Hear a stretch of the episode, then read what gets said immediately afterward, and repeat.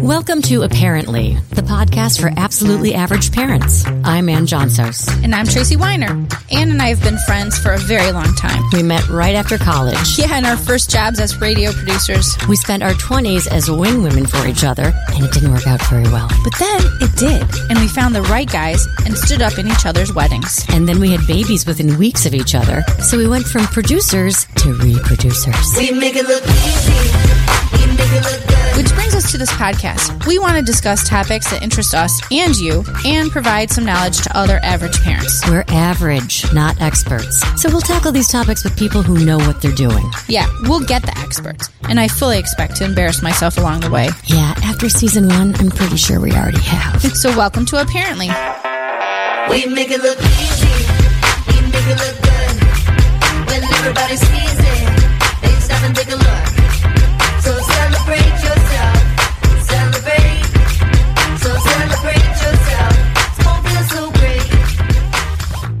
Apparently, we're not the only ones who flock to Heidi Stevens' balancing act columns at the Chicago Tribune every week. Yep. Yeah, I'm always seeing my friends on Facebook sharing her columns because she writes about things um, we often think about, talk about, and deal with in our families. Did your stomach just growl? Did I tell you I just had coffee and a sausage for breakfast? yes. Sorry. In fact, she was recently named one of the most powerful women in Chicago journalism by Robert Feder. Holla! Hey, you know, listen, when, when I was starting off as a producer here, um, Bob Collins told me that every morning my first job was to read Robert Feder to see if we still had a job. I still check out Robert Feder as well. Yep. Um, I, did you also know that she won the Anne Keegan Award over this past weekend? It's from the Chicago Headline Club. Um, it is, let me see, is named for the late Tribune columnist. The Keegan Award recognizes journalists who tell stories of ordinary people in extraordinarily well reported and well written prose. Sounds about right. That sounds like that. That's perfect for her. Well, you name it, she's written about it. Um, she's written about Good Samaritan. She wrote about the AJ Freund case with DCFS, college admission scandal, even selling her favorite car, um, which we all, you know, can relate to. Letting go of of your favorite car. Um, she writes about things that people struggle with, and in my opinion, she does a damn good job articulating what oftentimes is going on in my head. I don't know how she does it. No. So no, really, because in your head, it's a special place. boing boing boing boing. They're all, It's echoing in here. What? no, there's just a lot going on. So I thought this week's episode we could do something a little different. We're not going to talk about one particular topic, but rather a mashup of several things Heidi's written about. Um, and we'll riff off of that. She's a parent and she's a columnist uh, writing about everyday life and things that we encounter. yep. And again, it's called Balancing Act. Yes. So we're so excited to have her with us. We scored big. Yeah, we did. Hi, Heidi. Hi. Thanks for being on our show. Oh my gosh, thanks for having me. Let, let's start with so you know we are based in Chicago, so we are very much um, attuned to Chicago Tribune. But we have people listening all over the country, so they might not know who you are. This is a good a good time to sort of say who you are. We're a parenting podcast, but um, can you give us a glimpse into your sort of family life and how it all comes together? I can, I can. Um, hi, all over the country, people. uh, I, uh, yeah, I am a uh, columnist here at the Chicago Tribune. I've been here since 1998 um, in various capacities. Been writing a column for about seven of those years, I guess. Um, I am married, and uh, it's a blended family situation. So this is my second marriage, and I have a 18 year old stepson uh, with my second husband, and then I have two biological kids: a daughter who's 13 and a son who's nine from my first marriage. So we uh, we all live happily and messily and crazily in uh, Logan Square with um, a dog and kids and deadlines and um, yeah, that's our that's our deal. That brings up a question. We have not talked about blending families. Um, was that at all of a struggle for you? Yeah. Oh, totally. uh, It was. Um, I mean, I'll I'll say this that like what you what I envisioned it to be, and the kind of value system I expected to you know carry through our blending and our living together harmoniously. Um, you know, had to adjust and and calibrate as we went, and and so you know, I think I envisioned like I suddenly went from having two kids to three kids, and my husband went from having one kid to three kids, and his son went from having no siblings to having two siblings, and like this sort of insta family model was happening in my head. And, you know, in reality, that's pretty tough. That might work for some people, it didn't work for us. Everyone gets along quite well, and we're really lucky about that. I mean, my kids adore their stepdad, and, um, you know, I, I get along quite well with my stepson, but we had to build in, um, I guess, room to get used to the new life in ways that I wasn't. I mean, I'll say this. Um, you know, often there's stuff that my stepson doesn't want to come to involving my kids, or there's stuff my kids don't want to go to involving him, or there's stuff that my husband and his son need to go do together to preserve that one-on-one bond that they had Sure. for all the years before we were part of the family. And and stuff like that that I don't think I went in understanding how important that would be. And now I sort of can't believe I didn't go in knowing how important that stuff would be. And it's all fine. It's just not what I thought it would look like. So it took a little bit of time to learn that.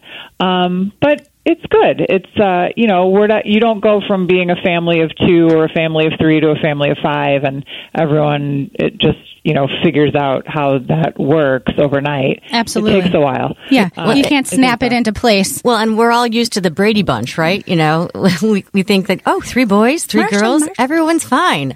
And Yeah. not so much. And you're dealing Not with so a much. teenager too, an 18 year old. At 18, there's teen angst. There's like, I don't want to do that, or you know. So that's standard in every house.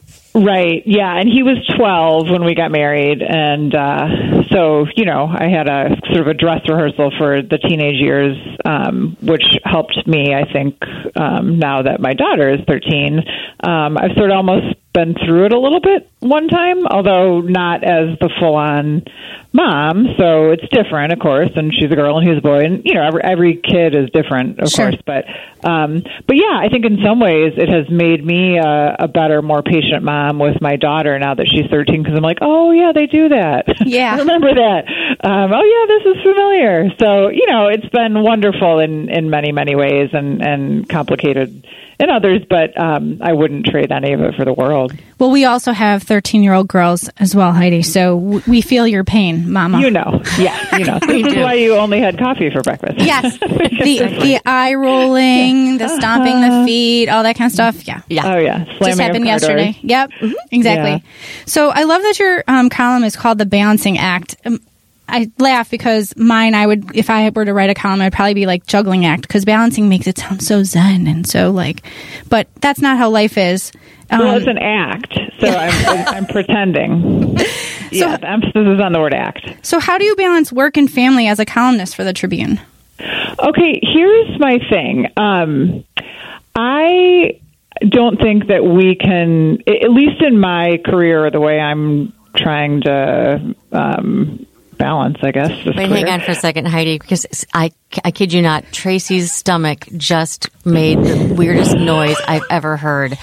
So, Is there another right. sausage link around you can quickly inhale? God, um, I seriously, that was like something from the Black Lagoon. Godzilla's in my belly. I'm sorry, Heidi. Okay, wait. All right, so I'm going to say it again. So, how do you balance work and family as a columnist for the Tribune? Well, I think that uh, I have found that I I don't have the the capacity or the luxury of kind of siloing work into you know one area and and parenting into another. So uh, you know I don't try to hide work from my kids and I don't try to hide my kids from work. So my kids are in the office with me a lot. If they're off school, if one of them's sick, if whatever, you know, they come and hang out um, right here at work. They'll come to meetings with me. They'll come to assignments with me. If I'm, you know, leaving work to come chaperone a field trip or, or you know, be secret reader or do any of the things that I like to try to squeeze in because that's the kind of parent I I want to be.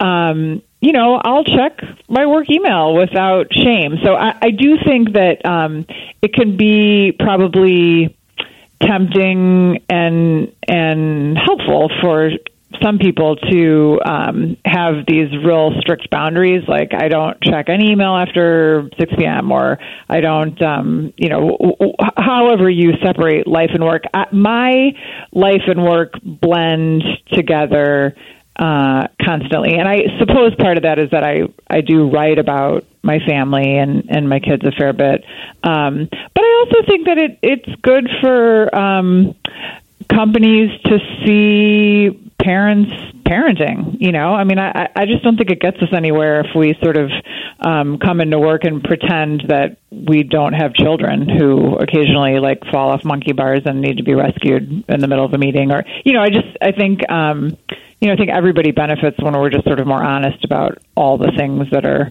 um, up in the air that we're hoping not to drop Amen. So in our juggling act. Yeah, yeah, balancing right.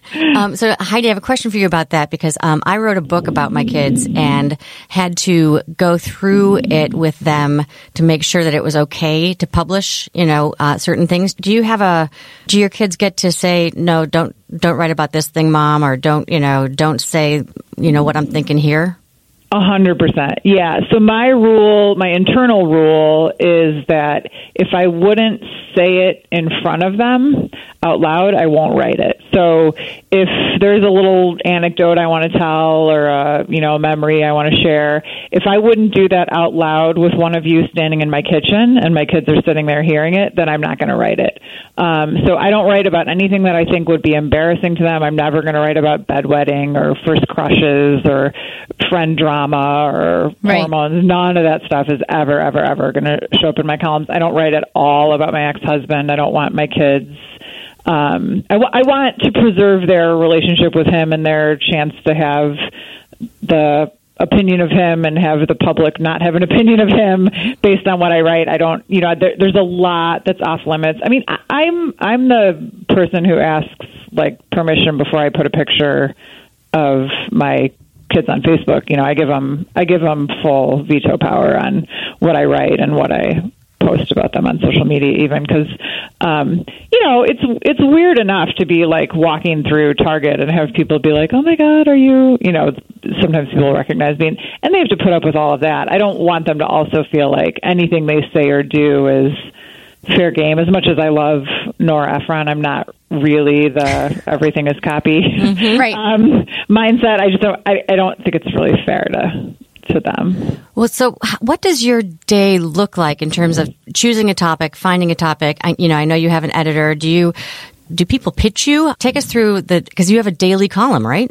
I do. I write Monday through Friday. It goes, yeah, it goes on ChicagoTribune.com Monday through Friday, and then the columns run in print, kind of like whenever. I don't have a super um, hard and fast schedule on that. Although I'm always in Sunday, you know, in the life and travel, I guess it's called now, life and travel section. Used to be life and style. Um, I'm almost always in Wednesday in health and family, and then kind of throughout the week and other various sections. But um, but yes, online five days a week. I uh, I start at five a.m. I get up and um, kind of poke around on social media and a couple news sites and um, you know kind of longer think piece kind of sites, The Atlantic, for example, um, and just try to get a feel for what people are talking about um, in that moment. If there's something super trendy and buzzworthy that I want to jump on, if there's something um, important and and even tragic, like last week's school shooting in Colorado, if I want to jump on that and and weigh in on that conversation early, um, you know, I like to get a feel for that early in the day um, by 5 or 6 a.m. And then my deadline is 10:45 a.m. So I have to have a column filed by 10:45. Um, And then it's, yeah, that with the goal of it's online by you know people's lunch hours. And often, um, you know, if it's something that I feel, I mean, this is kind of the like sad reality of our crazy news cycle now. Um, if I feel like it's going to be old news by lunchtime, I'll file by 7:30 or 8 a.m. Um, I mean, the the Colorado school shooting, like I, I hate to even talk about a school shooting in this kind of framework, but um, we are so numb to them, and people are so sort of ready to move on, like the next day. That that I I filed by eight in the morning the day after because I was like, you know what? I actually think by lunch people are going to be like, "Oh, enough about that school shooting." I'm not kidding. I, I mean, it, I don't. I wish it wasn't that way, but it is. So, um, so there are a lot of days where I'll file first thing in the morning, but um, but yeah, drop drop dead. It has to be up by noon. Gotcha. And sometimes you do two in one day, right? Sometimes I do, yeah. If something actually um, like that um, Houston dress code story where the principal wanted a dress code for the parents.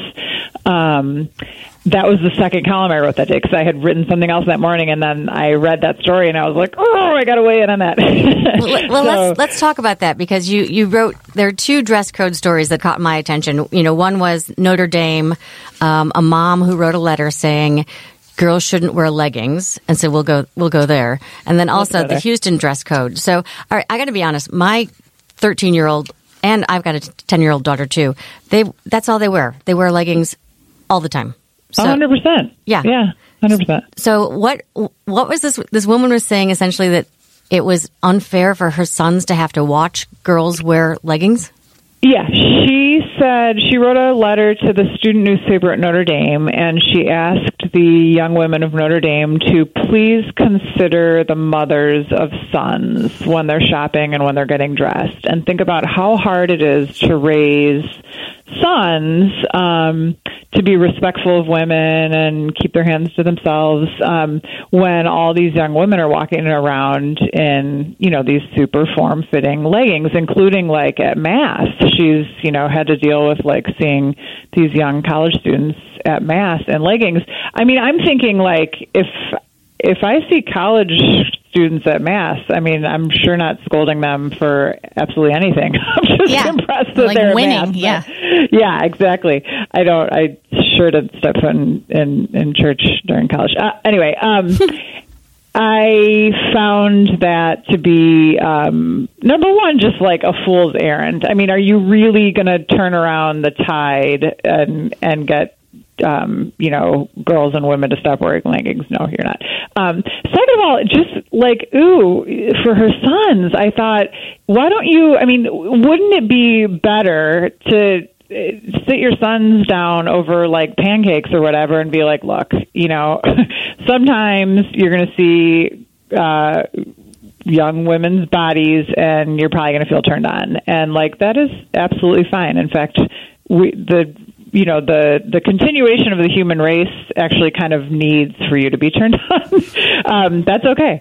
Just like don't do anything disrespectful about it. Don't say something disrespectful. Don't grab a woman without her permission. Like here are the things that you should and should not do with those feelings. Wouldn't that be a better approach than to write a letter, to, like an open letter to you know the female population and ask them to like cover their bodies so her job would be easier. I just found it so, um, like I said, a fool's errand, but also just kind of like, um, gosh, your poor sons are getting this weird message that like they should feel like bad people if they're turned on by women walking around a campus when in fact that doesn't make them bad people if they go up and and grope them yeah then you're a bad person but just like you feel turned on now now you should feel ashamed i, I don't like that Well, when I when that story broke, I remember thinking to myself, and we all have thirteen year old girls.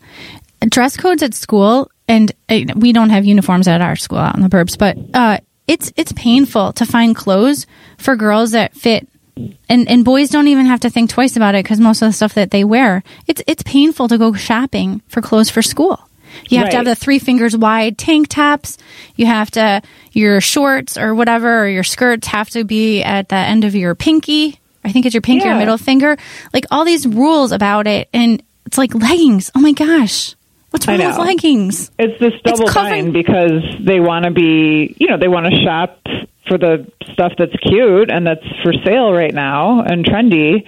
And then they're made to feel like that stuff is shameful. It's like well uh, that's what's being marketed to me. That's what's cute. I, I you know the, it just puts them in a terrible position. The boys number one just aren't policed in the way that the girls are. And number two the stuff they sell for them is baggy and does cover more. And that's what happens to be fashionable right now. So like it just is it just puts girls in a terrible spot when they should be focusing on learning and playing and hanging with friends and playing sports and not, you know, like, oh God, is too much of my shoulder showing. Yeah, a physical appearance. We're, we want to focus on the inside, not the not what you look like. So Right, right. The other side of that is the Houston story, where a principal said that parents needed to uh, show up wearing certain things or not wearing certain things. What was the? That was kind of a that was a racist sort of thing, wasn't it? It was, yeah, it was for sure aimed at African American parents, um, and you know, no shower caps, no um, satin bonnets, no rollers, no um, pajamas. leggings, of course, no leggings, no pajamas of any kind was, I think, the the way she phrased it. This principal phrased it, and I just found that hilarious because I mean, I don't know about you guys, but like literally seventy percent of us drop our kids off in our pajamas in the morning. I mean, we just do. Yep. Like unless I'm on my way to work, I don't change. I, I mean, I also don't walk my kids to school. I drive. Well, I only. It's only my son now. My daughter gets to school on her own, but. um but I drive them, and I don't like get fancy to get in the car. Um, Me So, either. I'm wearing my. Costco. I'm wearing my Costco flannel pajamas most of the time. Yeah. I, I'm figure nobody can see because it's only from like my chest up and my hair, so my hair's all disheveled. I don't care. Yeah, my kids Right. are lucky if I wear a bra. Oh, same. Yeah, I'm always like If you have a winter saying a little coat. prayer that I don't get in a car accident. I'm like, well, No, for sure. Like you know I that won't have a run, but the whole celebrity mugshot thing, you know, when people get pulled over and you see their mugshots, I'm like, please don't let that be me anytime soon because it's, yeah, there's nothing good looking about uh, drop off at our Me in the morning, no, not so much. Same. Yeah. So she was, this principal was arguing that, you know, this is a high school and these kids need to learn that, you know, their appearance matters when they leave the house and go for a job interview and make impressions with, you know, people who don't know them, all of which is true a 100%. And I, I think her heart is in the right place. And I appreciate that she wants, you know, all grown ups to be role models to her kids, not just their teachers and coaches and administrators, but like anybody around them can influence, you know, the way they go through the world. I totally believe in that. I just think to, um, number one, put one more barrier in place between a parent and um, you know, a school is is not a good thing. I think the more involvement and the more presence you have in your kid's school, the better for that kid.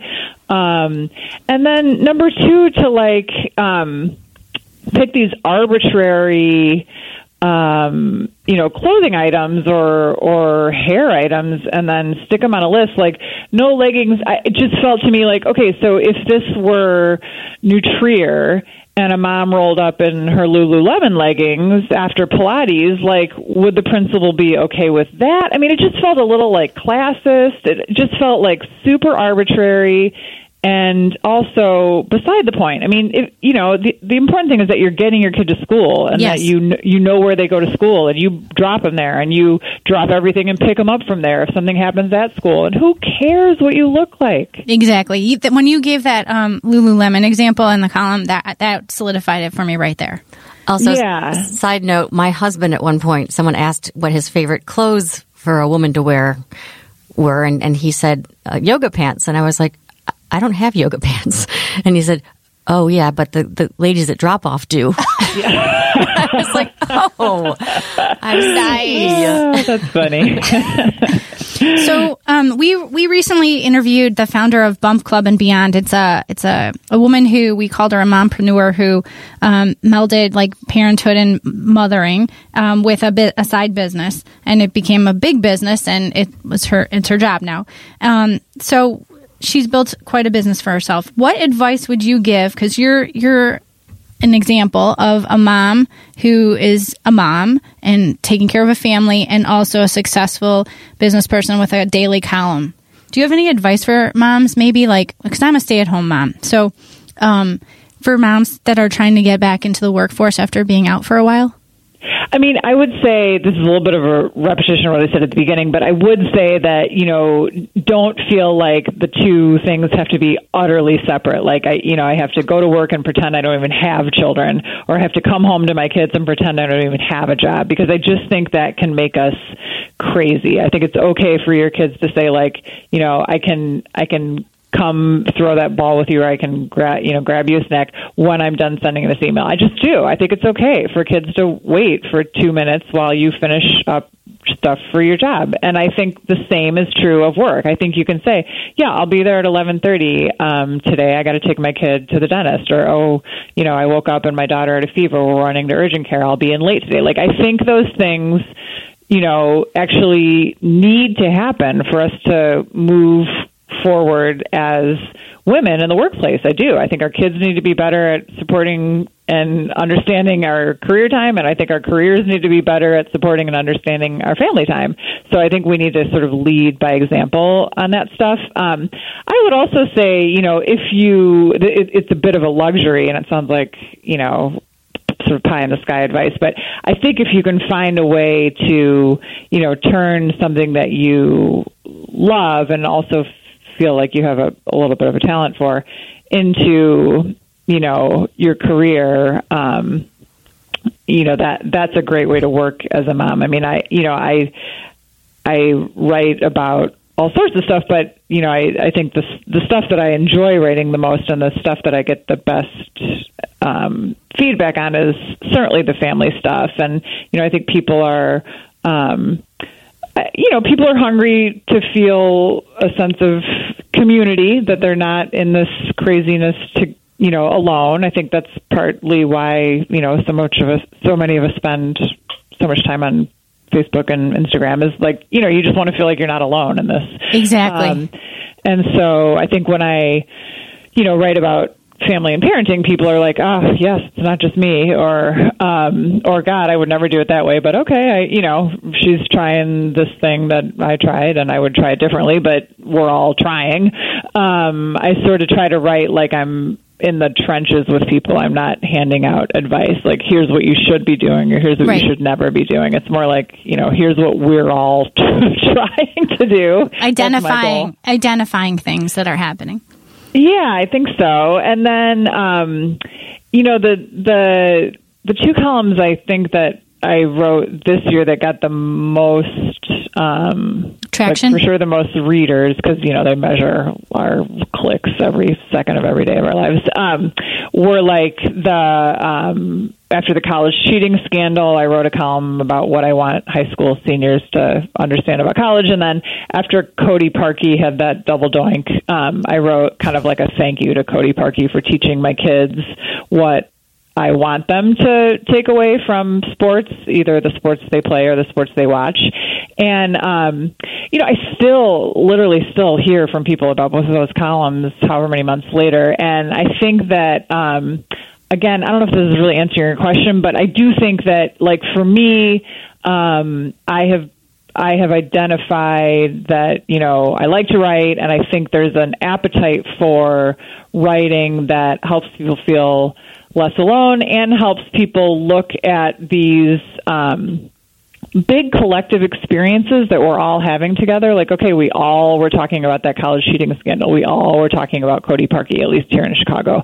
Um, and make them make a little bit of sense for us and um, maybe give us a way to talk to our families about them um, or talk to our friends about them if we're having a mom's night out. And so I guess if you you know if there's a way that you can take a thing that you like to do and you think you're good at and marry that to you know what there feels like there's an appetite for that can be that can be really um, lucrative if not like financially lucrative you know fulfilling and- Fulfilling. I was going to say fulfilling. Yeah.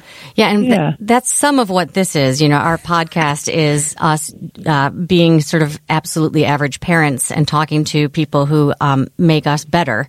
And I think our audience likes that. I also need to tell you, Heidi, that I was the I commented on your uh, Cody Parkey uh, column because I said that I'm a, a, a rabid Bears fan and also a fan of your writing, and I think you said that's a very small Venn diagram. yes, uh, that sounds familiar. yes.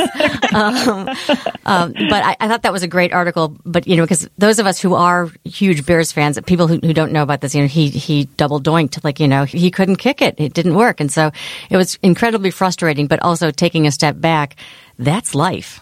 Exactly. Yeah. That's right. We're running out of time, but I just wanted to bring up one other thing. You wrote about um, male relationships, uh, one of your columns, and you also you have your own podcast um, that you talked about this topic as well um, with male friendships. And um, I understood your theory, but I had I had just a, a tweak of it when I was reading through it, and that was that I sometimes I wish I were a man because you wrote about how male friendships they're lacking. Most men are very depressed.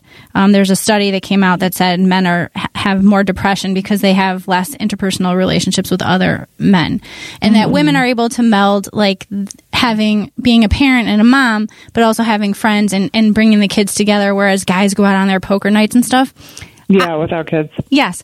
I wish there were more times where, as a mom, I could go out and not be getting my adult interaction on the sideline of a baseball field or a basketball court or at a Cub Scout meeting. Yeah. No, I think um I think for me anyway, a lot of my closest friends now I did meet through my kids, like they're the parents of my kids friends or they're the you know their kids are on the same teams as my kids um but we you know we do all that like you know hanging out on the sidelines stuff but but then um the parts that i think to your point are my favorite are when we take it off site like hey like you know we're at practice. Like do you guys want to have mom's night out saturday? And i mean even if it's like a couple of friday nights ago we took a flower arranging class at mariano's. It was an hour long but still like no kids were there. We had a bottle of wine. We arranged some flowers. We talked. We went home. But um That sounds you know, awesome. yeah, it was super fun actually, and and even if the friendships, you know, um, are sort of like arteries that flow off the, you know, the central thing is your kids. You know each other because your kids Right. and your kids are friends, and you mostly see each other at your kids' stuff. Like if you can take, you know, once a month or once every three months and go out, same group, but without the kids there or not at a kids event, like that's when the real fun and real conversation happens. I find. Yeah, that's where the magic happens. yeah, exactly. I and also thought know it, that. I thought it was know. funny, Heidi, that you were that you were saying, you know, um, making your kids be friends with your friends' kids. You know, Yeah. so I. Uh, We've changed schools a couple times, and I, I am adamant that our, you know, early, our preschool moms are some of my best friends, and so I'm, my 13 year old has to hang out with her preschool friends because I'm hanging out with their moms. Yeah. Yeah. Yep. So we force and it. I, I could go on and on about this too, but I think the I think there's a lot of value and richness in our kids having friends that aren't from school or a team they're on because you know when things aren't going well at school or things aren't going well on a team they're on or on a you know whatever their hobby is a um you know a, a band that they're in or whatever um for them to have a safe space where they don't have to deal with the drama of school or the drama of their you know hobby or their sport um, it can be uh, really a godsend, I think, and I've experienced that. And so I think it's actually a really cool thing that we do for our kids by, you know, introducing them to these people that would not be in their orbit otherwise, because those can be really safe spaces for them when, you know, stuff's getting a little lousy, as it will, um, in the other parts of their lives. Exactly. That's why my daughter has Anne's daughters. Yes. They've known each other since we were in Wiggle Worms at Old Town School of Music. And, Yep. and, you know, I live in the suburbs, she lives in the city, and we still get together and they still are friends and they text each other and stuff, even though they're not sitting in social studies together anymore or whatever. Yeah. and it's almost like they're cousins. You know, we like. In fact, for a while they thought they were cousins. You were Auntie Anne. Wait, are we blood? I don't know. Aw. so, I love that. So thank you so much for, we could go on and on. You write so many columns that I just, I'm like, oh yes, that's exactly what I'm thinking. Or when a new story comes up, um, or then just like the topics that happen in everyone's houses, you, you touch on it and you have a way of writing it that I am not that eloquent in being able to say what you say, but you do it so well. Oh, well, thank you. Thanks so much. I really appreciate that. What's the name of your podcast so we can plug it? Oh, it's on purpose. Mm-hmm.